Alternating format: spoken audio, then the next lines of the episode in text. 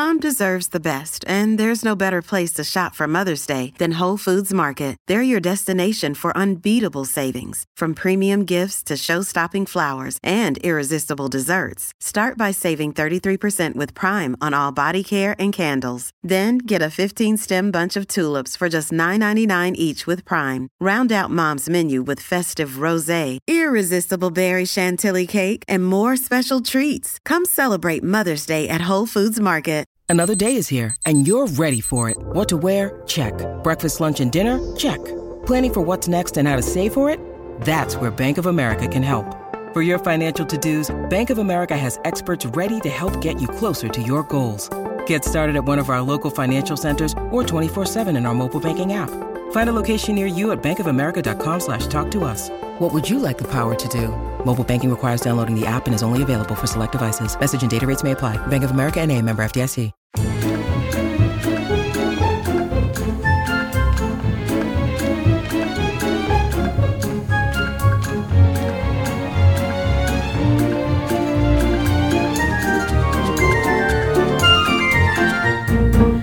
And welcome to Ladies Who London Podcast. I'm Emily Dell. And I'm Alex Lacey, and we are qualified London Blue Badge tourist guides.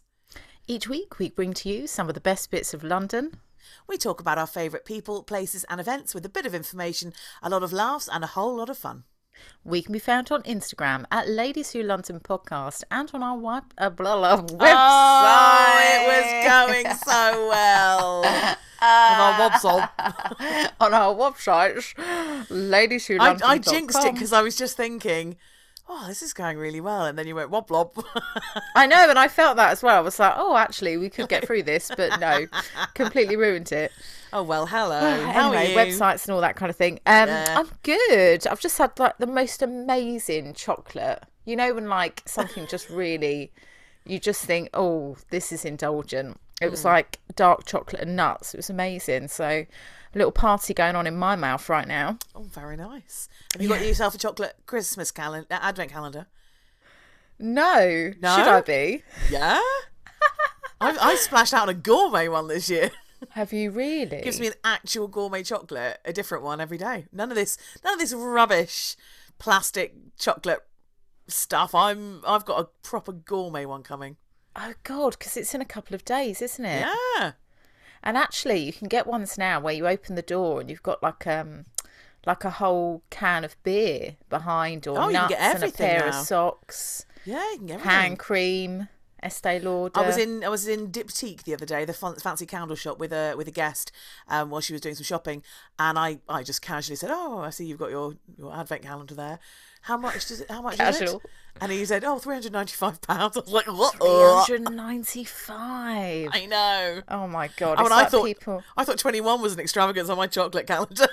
Wow. I mean, £21 for a chocolate calendar. I know. But if you think, you know, you're going to wake up every morning and have this burst of excitement. And it's research for my food tour company. So, you know. Exactly, babe. Can I fight it against tax, guilty.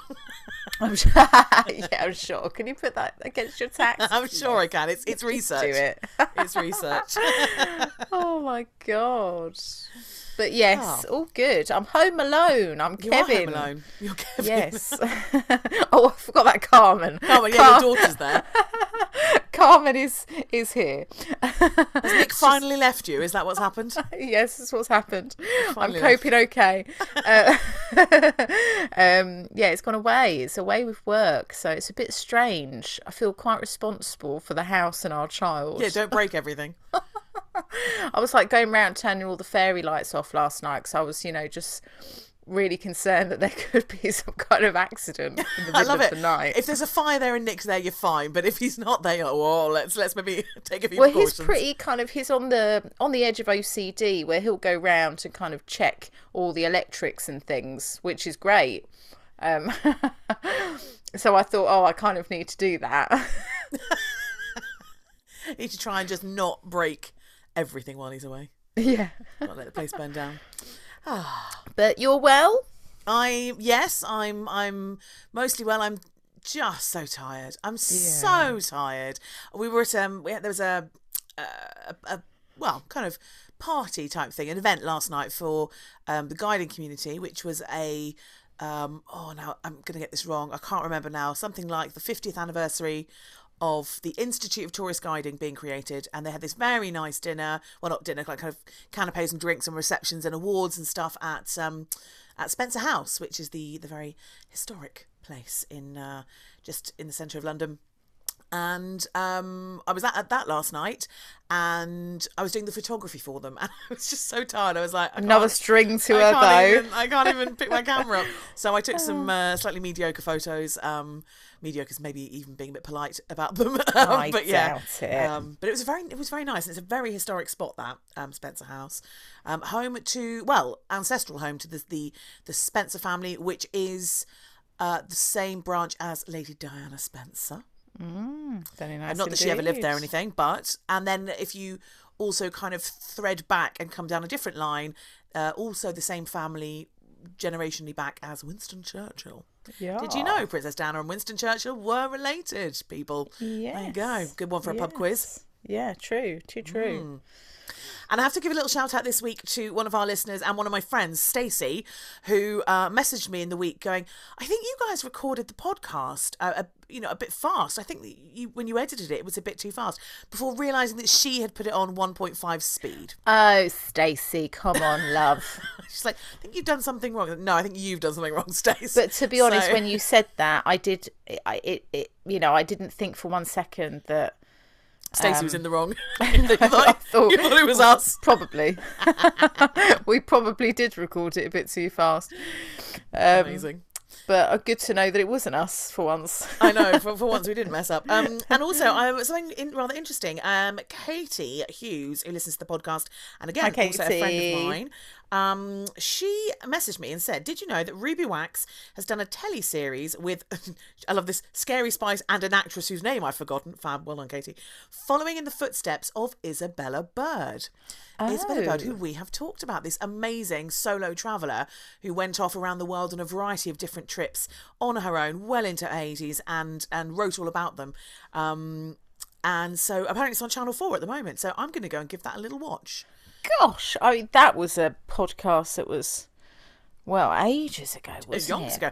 I'm genuinely thinking that producers are listening to our podcast and going, that's a great topic. Possibly because we've had Operation Mincemeat, which I'm claiming full credit for, even though I didn't have any impact in writing it at all. We've got Isabella Bird popping up. We've had the Match Girls on Enola Holmes too.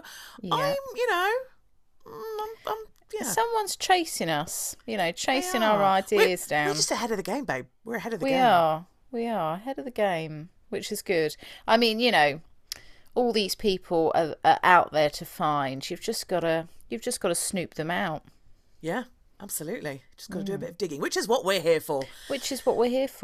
And last week, where were we digging? Where we went off to the East End, didn't we? Where did we go? So we were in Shoreditch, and you were telling us about Arnold Circus, which isn't an actual circus, but a place where hardly any laughs took place at all in the 19th century in particular. Circus more in the sense of circle, like Piccadilly Circus. Again, exactly. Oxford Circus. Not a wildly hilarious place. So Oxford Circus, Arnold Circus and Child of the Jago, this book that was written by Arthur Morrison about Dickie Parrot, and there were this fictional child of Dickie Parrot, but set in the barely disguised slum of Old Nichol, or as he called it, Jago, Old Jago in the book. So our podcast pedestal picks for last week, we went poverty. We didn't go for the book or anything in there. We went for the real stuff. So I went for Charles Booth's Poverty Maps, which was a colour-coded, street-by-street record of how rich or poor the different streets were, which he did entirely off his own bat, with no financial support at all. He just wandered and talked to people and did it all. So that was my pick. What was yours, Em? Your face is telling me you can't remember. For a second, I was like, what was my pick? My pick was the £2 Hangover. Well done. Yes, it was. Yes. Which, I think people would have loved. I mean, not the people that were hanging over the rope, but our podcast listeners. So do you want to remind everybody or anyone who didn't listen last week what the £2 Hangover was? Yes, so the £2 hangover, basically you pay your £2 and you go into a room, and what you're going to see is a piece of rope from one side of the room to the other. and there'll be a little kind of ledge that you can kind of sit upon, but essentially you're going to throw your body over the rope, so the rope will be just underneath your armpits and going along your chest, and you're going to sleep over it for the night. Yeah. And they would cut it down in the morning and you'd bang your head on the floor. Yeah, hence, so pretty hideous way of having to sleep if you didn't have any other means, basically. Yeah, and this is one of quite a few different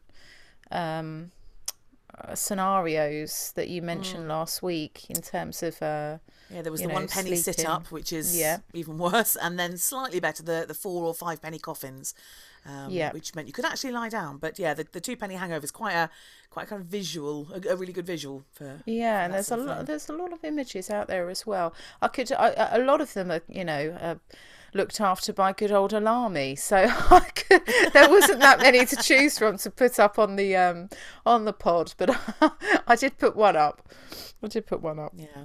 So which way do you think it's gone? I will tell you, it's very, very close. Is it? Well, I'd like to tell you that I have actually worked out finally where we are in terms of the scores. So should tell you this before you tell me. So I'm absolutely flabbergasted and shocked and horrified that I'm so far behind. Oh no, really? So it's 22-17 to you. No.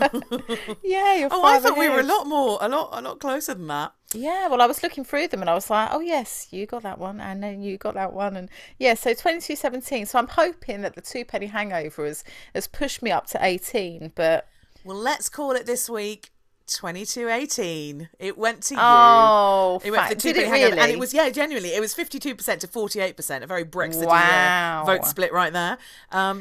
So very close indeed. Well, I have to say the booth maps, I mean, they are fantastic. You constantly show them to people, don't you? You know, if you're taking people on a walking tour. So yeah, cheers, Charles Booth. But 2 penny hangover just pips it. Amazing.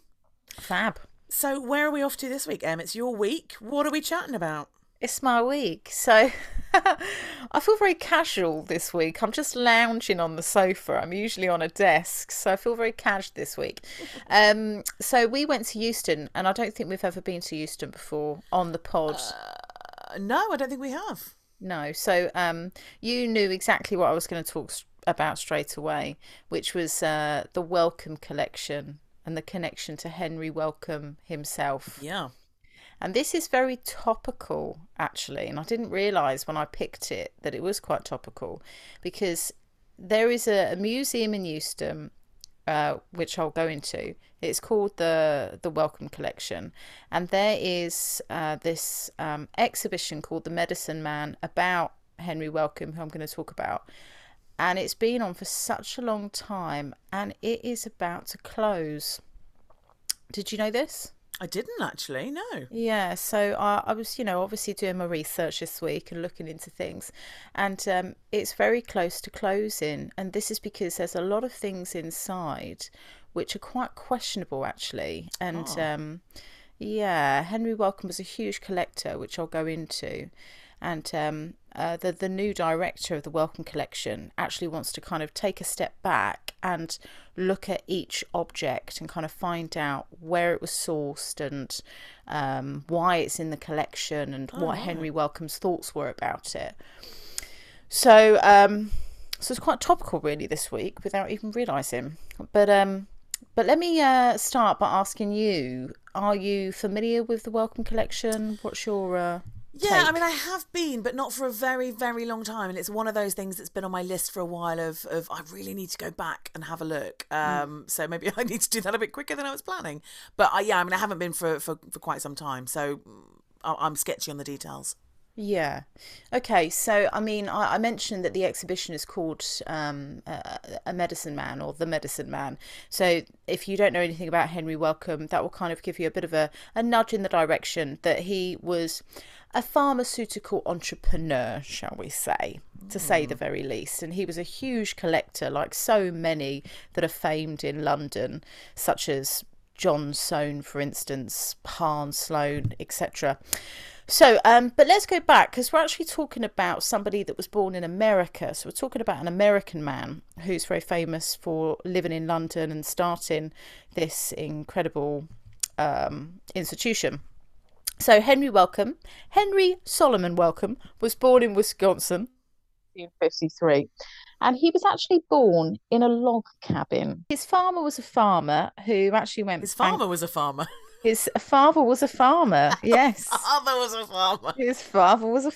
Try and say that a couple of times after you've had a sherry. And he went bankrupt after his crops failed.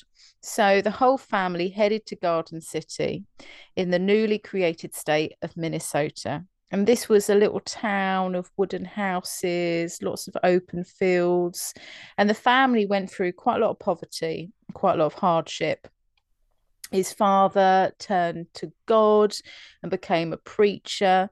And at that point, Henry went to work with his uncle, who ran a surgery and a drugstore. And this is where he got his first kind of glimpse into aiding people and seeing all these incredible little bottles of potion and hearing about people's lives and what they were going through mentally or physically. And he was fascinated watching his uncle pass over, you know, little spoons full of medicine, which was then going to help them. I love that idea of just almost like a Mary Poppins kind of yeah, anyway, the spoons of medicine change colour depending on what the real ailment is. Like, this one's an indigo. Oh, I wonder what's wrong with this person. So yeah, he was fascinated, and he also was really interested in cultural objects, and actually found a flint arrowhead, and he suddenly got into the idea of things that are created to kind of hurt people, and what do you need to then treat those people. So he was fascinated by kind of the movement of attacking and the behavior of people from other cultures in general. Now in 1871 he goes to study at the Philadelphia College of Pharmacy, and at the time medicine was just really starting to emerge in terms of people really talking about how far it had suddenly come quite quickly. Because obviously, you know, we've been using herbs and all sorts of plants and different extracts to help people. But now other chemicals are starting to be used, and there are different compounds, and it's suddenly kind of shot up in terms of what you can do to aid somebody's pain. So this is, I mean, he's about 20 now. It's about 20. And he has quite a big ambition, and he knows that he wants to be very successful. And he's got a bit of a gift of the gab. So fantastic salesman. And he works in a variety of places, one of which being New York.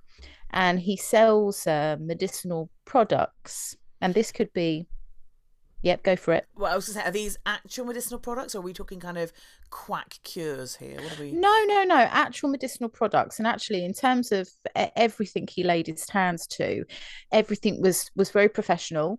And it wasn't kind of, you know, these dodgy Del Boy, you know, take a little dose of this and you'll be right as rain. You know, it's very serious stuff. And he got into quite a few good companies and made quite a bit of money.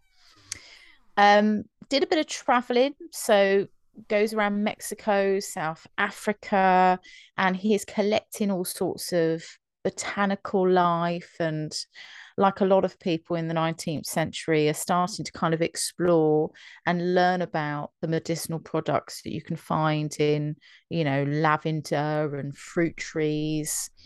And he knew that serious money could be made from it. So he starts to kind of bottle things himself, and this is where his huge collection really begins. Sounds like he would have done very well at the Chelsea Physic Garden that we spoke about. Do you know what? When I was looking into him, and I don't know why actually, but whenever I think about kind of plants and herbs and things, it always takes me there because, yeah, I think I just remember us talking about the big grapefruit tree. Yeah. Now, in 1879, he sees an old friend called Silas Burroughs. And this is somebody that he worked quite close with in Philadelphia when he was training. And Mr. Burroughs basically said, I've got a bit of a proposition for you, Henry. Oh, here we go. Here we go. I think we should move to Britain. And I think that we should start a pharmaceutical company together. I've got the medical training, and he, you know, he was very good in terms of the scientific side of things, and, you know, what you needed in a laboratory, what kind of scientists you needed, and, you know, the kind of the mixing of products. And Henry was very good at kind of being the showman, right, and the advertising and the branding. Did Henry also have the cash by any chance? He did, but I think that Burroughs also did as well. Oh, fair enough. I mean, I know when they started and they were called Burroughs and Wellcome and Co. It really took off. I mean, they started with £2,000, which is a huge amount of money, you know, in the 1870s.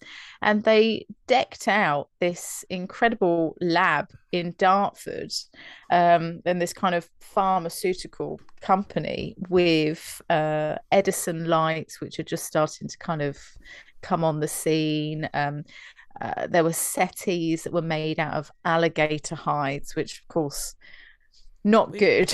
We've all got one of them. We've all got our alligator hides. But, you know, so this, for them, I think in terms of like the furnishings, that did matter. So I think that they kind of did like the limelight and wanted people to know that they were doing quite good. They were also very kind of ahead of their time in terms of knowing that they needed to copyright things really quickly. I think they knew how quickly the pharmaceutical kind of idea and chemists starting to pop up everywhere was going to, you know, suddenly take over. So they were pretty good at kind of getting the sole rights for things. One thing in particular was Kepler products. And you would find Kepler being used in a lot of repellents. What is Kepler? I don't know, really. I'm not a chemist. Don't ask me hard questions like this. I love it. Everybody's just read Kepler. She's got Kepler, right? Yeah, cool. Well, I know that it's a herb compound, so it's mainly, I think, well, at the time it would have been mainly driven by plants, but I think these days you probably add quite a few bits to it. There are quite a few different drugs, for instance, and different tablets where Kepler is in there. But originally they were using it mainly for repellents, and they were really interested in kind of mosquito bites and creating something that was going to help people if they were out somewhere where they could possibly get malaria, or, you know, have various kind of stings or bites from creatures. So they often, when they went out to kind of, you know, explore, they would try to kind of bottle or capture little flies and insects so they could study them and try to find a success, you know, in terms of healing people that have been bitten. So they created huge labs. They employed the best scientific researchers, and they are very well known for compressing medicinal powder into tablet form. So they had machines that were making these pills, and this was so new and so creative at the time, because of course if you were taking medicine then you would have powder and you would mix it with some kind of solution or water, or of course you're going to be taking it in kind of I guess like a syrup form. So to have it in a pill just makes it so much easier, and you can sell a lot of them at the same time. It revolutionizes the ease of taking medicine, doesn't it, really? Yeah, it does. And do you know what they call their pills? Oh, okay. Right, let's think about this. It's got to be something. Is it a pun on the name of some description? So it's two things that have come together to form the name. Okay.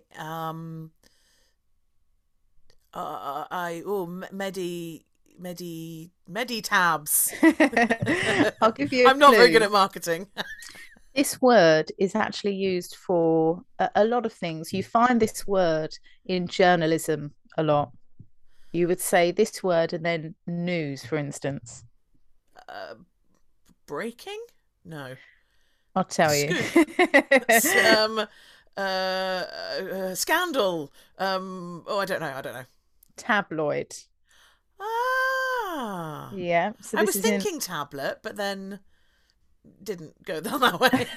And then just completely ignored myself. Yeah, completely ignored myself, which is usually my MO. So tabloid, 1884. So this was basically blending the words tablet and alkaloid. And they were seriously worried about the copyright idea, because it basically, tabloid became known as being anything that was compressed or concentrated, which is why I guess it's been taken up by the news, because you have all of this information that has been compressed into a newspaper.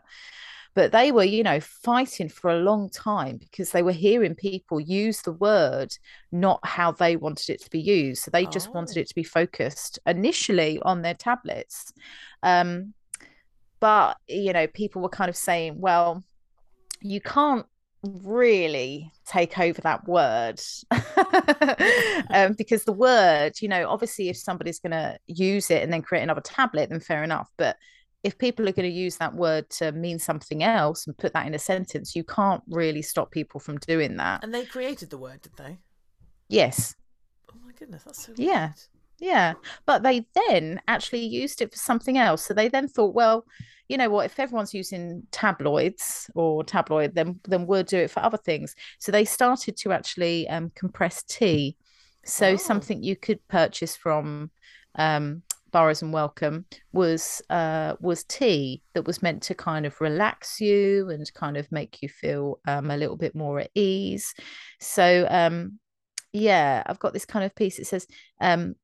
I don't know who got it, but they've said they have forwarded to us a sample of their tabloids of pure compressed tea, delicacy of flavour and uniformity of strength are some of the advantages of the tabloids, two or more of which, according to taste, with boiling water, produce a cup of delicious tea in a few seconds. Oh, wow. So are they going, is it like medicinal tea or just like tea? I think more medicinal tea. I think everything that they created had this kind of idea that you know, you're going to be soothed from it in some way or form. So yes, it's just interesting, isn't it, to think that tabloids, the word, is so rooted into the newspapers today. Yeah, but you'd never think that it'd come up for anything else other than journalism, really. Yeah. But, gosh, how bizarre. Yeah. I quite like their trademark as well. If you see any old packaging, and some of their little boxes and packaging are absolutely beautiful, actually. And they were the first people to really make an effort on all of the information inside. Okay. So, you know, if you're kind of purchasing kind of a cough syrup or something, and it will give you a list of things saying that, you know, it could cause this or it could cause that. You might die. You might, exactly. Your eyes might fall out your head, that kind of stuff. Yeah. Well, they were very keen on kind of really providing the information about the ideas and how the idea came to be and what led them to looking at this particular prescription and a little bit about them and their company. And on the packets is an elegant unicorn, shall we say, which is their kind of trademark, or was their trademark, this like kind of just cheeky looking unicorn. That's magical pills for your ailments and things like that, maybe. Yeah. They also produced a medical diary, and actually doctors still today can, you know, if you are, I don't know what kind of doctor you need to be, but I did read that one. If you're looking at the medical diary from the 19th century, but in there, you know, it's quite good in terms of the history and where things came from and how it came to be, and you can actually ask for a copy of it for free. It's quite an important kind of journal, I think, to have if you are in that field. And the standards were very high. You know, as I say, they really kind of put a lot of effort into making sure that every single thing that they sold to people, it did actually cure them. So there were treatments for diphtheria, They were the first producers for insulin in the UK. Really? Yeah. Oh my goodness. Yeah. And they had a lot of banquets. And one thing that Henry Wellcome, as I say, was good at was smooshing people. And he was, you know, because they had a bit of money as well. And at this point, they'd kind of, they were starting to look at a site in London to purchase, which has now become the Wellcome Collection. They start to have these parties and invite influential people around. And this could be, a lot of the time, explorers, people that they know are going to need some kind of medical bag full of all sorts of things when they go off traveling around the world. Like Isabella Bird, maybe. Yes. Yeah. I wonder if she had one of their little medical bags. Kind of collide. Yeah. As you find out stuff about things, you're like, oh, I wonder if. Yeah. Yeah. And their big kind of lab and company in Dartford, where they first kind of opened when they first moved to England, they treated the staff very well. And they had this kind of work club in the 1890s where they would put on these garden parties and the staff could invite their families and their loved ones round. And it was quite a big thing. You know, the papers were always writing about it, how the company was having their big work club party again. And actually, if you look at the coat of arms for Dartford, it's actually got a symbol of a tablet. So, is it really? Yeah. So the fact that... you know, they created put that up right now. Yeah. I like that. Yeah, it's nice, isn't it? I think it shows how important the company must have been there. Yeah, absolutely. Probably a very big employer. Yeah, I don't know how long they were there for, but it must have been quite a while. Gosh, I'm just having a little look now at... Oh, well, I've just Googled Fartford, which is probably not my... Have you got a tablet for that? No, you don't really need one, to be honest. I'll continue while you're looking. Yeah, carry on. They also investigated quite a lot on the fertility of grazing animals. So it wasn't just kind of human beings that they were kind of looking after. It was also animals as well, which is quite nice. And actually, if you go into the Wellcome Collection, there's quite a bit of information about that. They were the ones that knew that foxgloves, in terms of the flower, was very good at curing heart disease. They also were pioneers when it came to trying aiding people that had Parkinson's disease. And this is, you know, all before 1900, which is quite incredible. They also looked a lot at tropical medicine, and they had a floating laboratory in, or shall I say, on the Nile in 1901. Oh, really? Yeah. That's really cool. Yeah, very cool. They also had... laboratory, not lavatory, right? Yeah. They also had a floating lab. No, a lab. 10 out of 10 would save it up to go there. And they had travelling belts within their company, you know, in terms of having these big machines that were pumping out so many pills. You'd of course need people there that were going to package them up and make sure that these notes and information were placed inside each box. And just having these moving belts was quite a new thing, so they really kind of put a lot of effort in trying to make it as easy as they possibly could for their factory workers. They had a drug that was designed to remove nasal catarrh. Oh, they delightful. Thanks, Emily. They created tubes, tubes for creams. They were the first to put kind of creams in tubes for people that had got an insect bite. Oh, wow. All right. Yeah. And I spoke briefly. It's amazing. There's stuff that we all take for granted, isn't it? And it's got to come from somewhere. Oh, yeah. And I love it when you find that. You're like, wow, that's, yeah, the stuff that you have in your cupboard. You've always had it. And... Of course it's got to come from somewhere. Someone's got to have invented it. Yeah, absolutely. And their medicine chest, they were very well known for creating these beautiful, I'll try and put some up on Instagram, these gorgeous little kind of chests that are made out of tin or made out of copper. Some of them are kind of leather bound, and you open them up and they remind me a little bit of my grandma. She used to have like, in terms of knitting, she'd open up this chest and there'd be all sorts of different compartments, and it would almost be like there were these little steps, these risen steps, and then you'd open little kind of flaps and drawers. Am I making sense? Vaguely. And all your granny's drugs would be in there. Yeah. No, she'd have like, you know, all the kind of bobbin and thread and needles and stuff. But it just reminded me of that, like the excitement of kind of opening it up and it suddenly turning into a different shape. So it kind of opens and then comes out as well. Yeah, I know the thing you mean. Yeah. So it's got lots of little compartments, and that's what these medicine chests were. That would have been cool. Yeah, so really beautiful.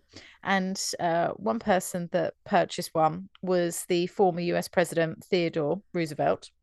And he went on. How did you put a second name on that? I just love that you were first name terms. Theodore, just Theodore. Yeah, casual. T-dog. Well, I was just going to call him Teddy, and I was like, oh, maybe people don't know. So he went on an expedition in 1909, and they know, because they retrieved his medical chest, that they must have encountered malaria, and that's because in there it contains 6 bottles of plain and sugar-coated quinine tablets. Oh, wow.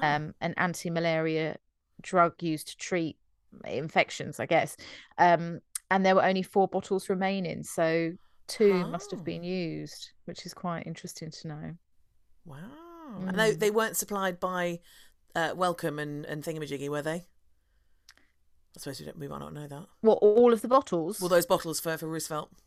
Yeah, absolutely. No, completely. So it's supplied by Wellcome? Yeah, absolutely. Oh, right. So in terms of the tin, or I say tin because a lot of them are made out of tin, but in terms of the medical chest, you get everything in it as well. Oh, it's like a standard pack, and you just sort of...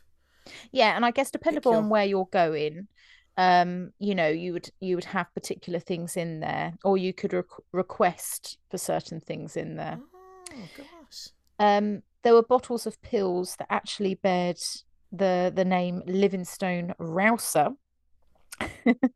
which was based on an original recipe developed by the explorer David Livingstone, I presume. Yes. Yeah, which was about 60 years earlier, and I don't know if he'd be happy of them using their name, but they did anyway. The men that were so worried about copyright, I'm sure they looked into it. They're like, we can get away with this one, it's fine. He's long dead. Yeah, so this Livingstone Rouser, apparently he combined quinine and laxatives such as rhubarb, and it helped to kind of rouse the body against fever, which is why it's called the Livingstone Rouser. Oh, I don't know if we are... We still have that today. I'm not too sure. I'm not sure that sounds particularly healthy, but yeah. I'm sure it worked for someone. Now, as we reach kind of the 1920s, they start to open up other shops selling their products around the world. So in Bombay, in Cape Town, Sydney, one in New York. And continuing this love of objects and strange things, at this stage, Henry Wellcome has got over 1 million books and objects. Wow. He's got crates arriving to him. You know, a lot of people know that he's into lots of strange things to do with the body. Everything had to be to do with aid and health and your body and your mind. Okay. And I mean, he had so many crates coming that he just didn't have time to open them all. So some were just never opened, you know, even after he died. It was only then when they were opened. And so basically anyone who's got anything odd is just like, oh, send it to Wellcome. He'll sort it. He likes it. He likes that sort of weird stuff. Yeah, pretty much. Yeah. And as we reach 1924, the capital has reached 1 million now, the capital of the company. So, you know, they're doing incredibly well, to say the least. Yeah. Henry Wellcome, and I have to say, Silas Burroughs has passed away at this point. Henry Wellcome is knighted, becomes a Fellow of the Royal Society of Surgeons. Mm. And it's in 1932 when the site in Euston is eventually purchased. Okay. So originally it was used for just tropical medicine alone. And then eventually it had different laboratories, and there was a little museum there about the 1940s, which was the history of medicine. So that's quite nice to think that there's always been this kind of this part of the building that you can go in and kind of learn about the history of medicine, which you still can today, of course. In 1936, he passes away at the age of 82, and he basically directs the Wellcome Trust in his will to continue to pioneer, keep pioneering in terms of medical research. He wants the Wellcome Collection to be a place that has the connection between medicine, life and art. He wants it to be open to the public to learn as much as possible. And I feel strange saying this now, because obviously part of it is being closed, which hasn't changed for so many years. This kind of this medicine man exhibition. Okay. And if you were to go in, I mean, first of all, you see this big portrait of Henry Wellcome, and you see him looking kind of quite a prestigious chap with a massive moustache. Love it. They've always got massive moustaches. They've always got massive moustaches. What are you hiding under that moustache, Henry? Soup. Yes. And so within the exhibition, you'd see these big red platforms, these huge kind of red stages. And then on top of them, you find all sorts of weird things. There's a lot of Aboriginal art. There's a lot of anatomical sculptures, which are just so weird. I remember... Like, sculptures, but not real bodies, or...? Not real bodies, no. But like there's this little tiny one that's probably about as long as your hand. It's like 15 centimetres. It's made out of ivory, and it's of a pregnant woman, and pieces come off. So the stomach can come off, and then you see this teeny tiny little baby within her belly, and it's kind of unpiece the...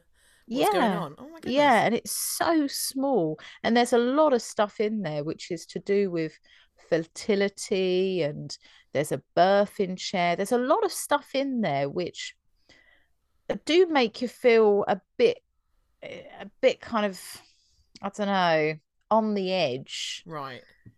The way that they've kind of displayed it, like there's this display which shows kind of lots of artificial body parts, and I don't know, I can kind of understand why they are deciding to close and actually have a bit of a rethink at the way things are set out, especially the connection to Aboriginal art. And interesting, they've got kind of a bloodletting bowls there. Lovely, they've always got a good one.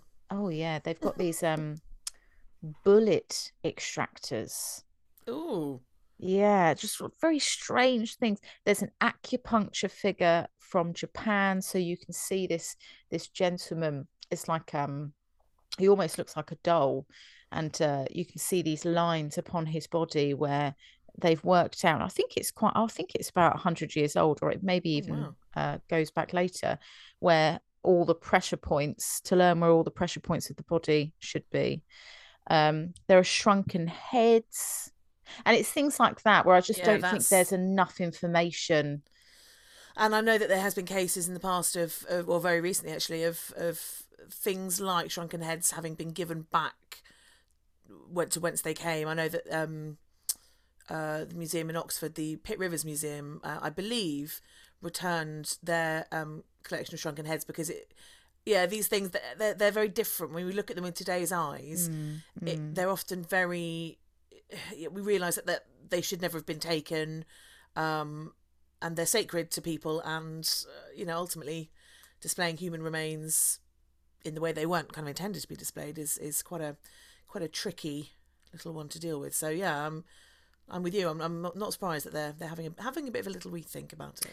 Yeah, and the new director has, as I say, kind of said that we need to interrogate why these pieces are here, and we need to understand more about them before they're just, you know, they're there in people's faces. Because I think even the pieces that are to do with birth are, I think there needs to be kind of a bit of a pre-warning, because you walk into this collection, and I've only been there a couple of times, and pieces have stayed with me for a long, long time.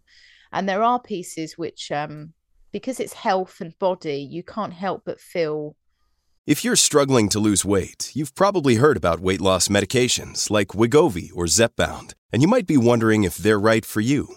Meet PlushCare, a leading telehealth provider with doctors who are there for you day and night to partner with you in your weight loss journey.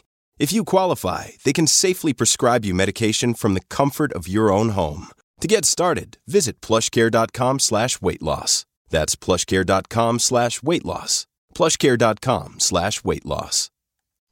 You understand how that would feel upon you, and yeah, especially if you've been a pregnant woman, which you have. I've never been, so I don't know, but I can imagine that seeing that, you'd be like, oh, crying. Yes. Yeah, so we'll see. So it'll be quite interesting to see where the collection goes. Yeah, in the next year. And that's interesting, because there's another collection, isn't there? The Royal College of Surgeons. What's the name of that one? It's been closed for a few years now. On Lincoln's Inn Fields. I can't think what it's called now. But anyway, that's been closed. And there's things in that collection that I remember as well, like things that I'm actually not going to mention because they're really quite awful. But yeah, I can't remember what that collection is called now. Anyway, we'll have a look. But yeah, there's things in there that, you're right, have stuck with me. And I think, I don't know what's happening with that, but I don't know I think they might be having a rethink about certain things at that one too. Yeah. Interesting. Yeah. So yeah, there we go. I have to say the Wellcome Trust decided to sell the company. So in the kind of the end of the 20th century, they sold it. It's now kind of it's called GlaxoSmithKline. So they no longer have ownership of what they're producing, but they still have labs and they still have scientific researchers that work for them. Gosh, so the company never actually disbanded. It just changed name and sort of moved ownership. Yeah. That's interesting, because so many of these, you know, they're, in 1964 it fell, you know, the company closed. And actually, no, this is still going, and GlaxoSmithKline is obviously very famous. Yeah. And, you know, a very big company now. Gosh, that's so interesting. Yeah, so there we go. A little bit about Henry Wellcome. Thank you, Emma. When does the museum close, if anybody does want to go and see it ahead of the revamp? Do you know when it's closing? So I think the museum is still going to be open, but that section of it is going to be closing, because I mean, if you go, it's such a lovely place even just to sit and have a coffee. It's a really cool space, and they've got kind of like their research centre there and their library, which you can kind of go in. So yeah, in terms of that exhibition, from what I read, I think it was closing in a couple of weeks. Right, okay. So if you want to get there, gang, now is the time. Yes. Now is the time. And I've just looked it up. It's the Hunterian Museum. That's the one. Ah, that's it, yeah. At the moment. It has been for quite some time. I'm not quite sure when that's reopening, if it is, I mean. But yeah. Fab, thank you, Em. No worries. You are welcome. Podcast Pedestal. So, Podcast Pedestal for this week. What? It's shut already. I don't want to send people already there. Yeah. Sorry, I'm just double checking there. I thought it was going to be a couple of weeks, but it's shut already. Oh well, there you go.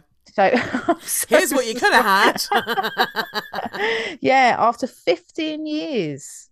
Gosh, but the rest of it is open. So the larger part of the museum, just the the Medicine Man section is closed. Section. Interesting. Yeah. And the Hunterian is reopening early 2023. So there we go. You can, if you want, gory things in vials, then that's another option. Maybe we'll do a pod on that at some point. Who knows? Yeah, who knows? Right. Well, what's your podcast pedestal then? Oh, straight away. Let's have it large. Tabloid. Okay. Yeah. It's got to be, hasn't it? It's funny because I've gone slightly down that route as well. I've gone down the route of the crest of a coat of arms for Dartford with a tabloid thing on it. Did you find it? I did find it, yeah. Nice. And so it's kind of like all coats of arms, you need to know what you're looking at. But there are in the middle of the sort of the shield bit in the middle of the coat of arms, there's a head in the middle, and then either side are what looks like sort of weird turtles, and they are in it's sort of it's in the tabloid shape, so the slightly kind of oval. Tablet shape, and it says the tabloid form of the discs themselves represent the pharmaceutical industry. So there we go. Yay! And there are these weird wings on the corner, which apparently portray the milling of flour. So it's like it's sort of a floury tablet. They also had a mill. They had a mill in Dartford, so that makes sense. So there we go. So I quite like that it's such a big part of Dartford's history, even though they're. The people weren't from there and didn't stay there, that it is still on the coat of arms today. Which I think to think that it was a couple of Americans that, changed Dartford that much that... I just love that you come from America and go and live in Dartford, of all places. I know. Random. So it's on the coat of arms, so that's what I'm going to go for. Cool. Yeah. Oh, good one. Well, there you go, peeps. Absolutely. Those are the options. The Wheel of Destiny. So, Alex, do you have any feelings about the wheel this week? Well, I haven't done a thing like an event or a place for a while, so I might look at doing something along those lines, depending on where it goes to. So, give it a crack and let's see what happens. Okay.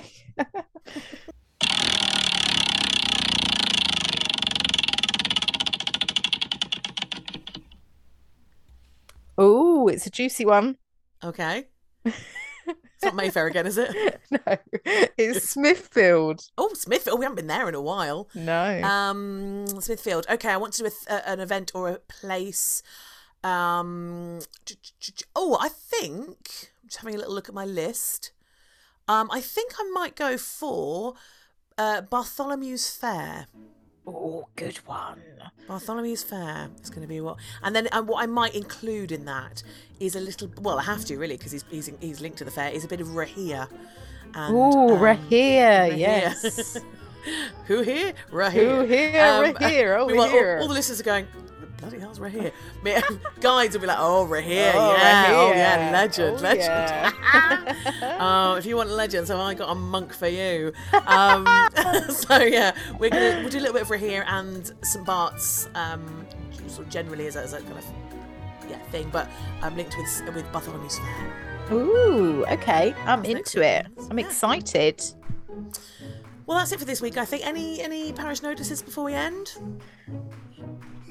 I don't think so. No, cool. Me neither. Cool. That is it. We'll see you all next week, gang. Thank you so much. Do go and vote on Sunday when the poll goes up on Instagram, and have a great week. We'll see you then. Bye. Great week, guys. Bye. Enjoy your calendars. Thanks. Bye.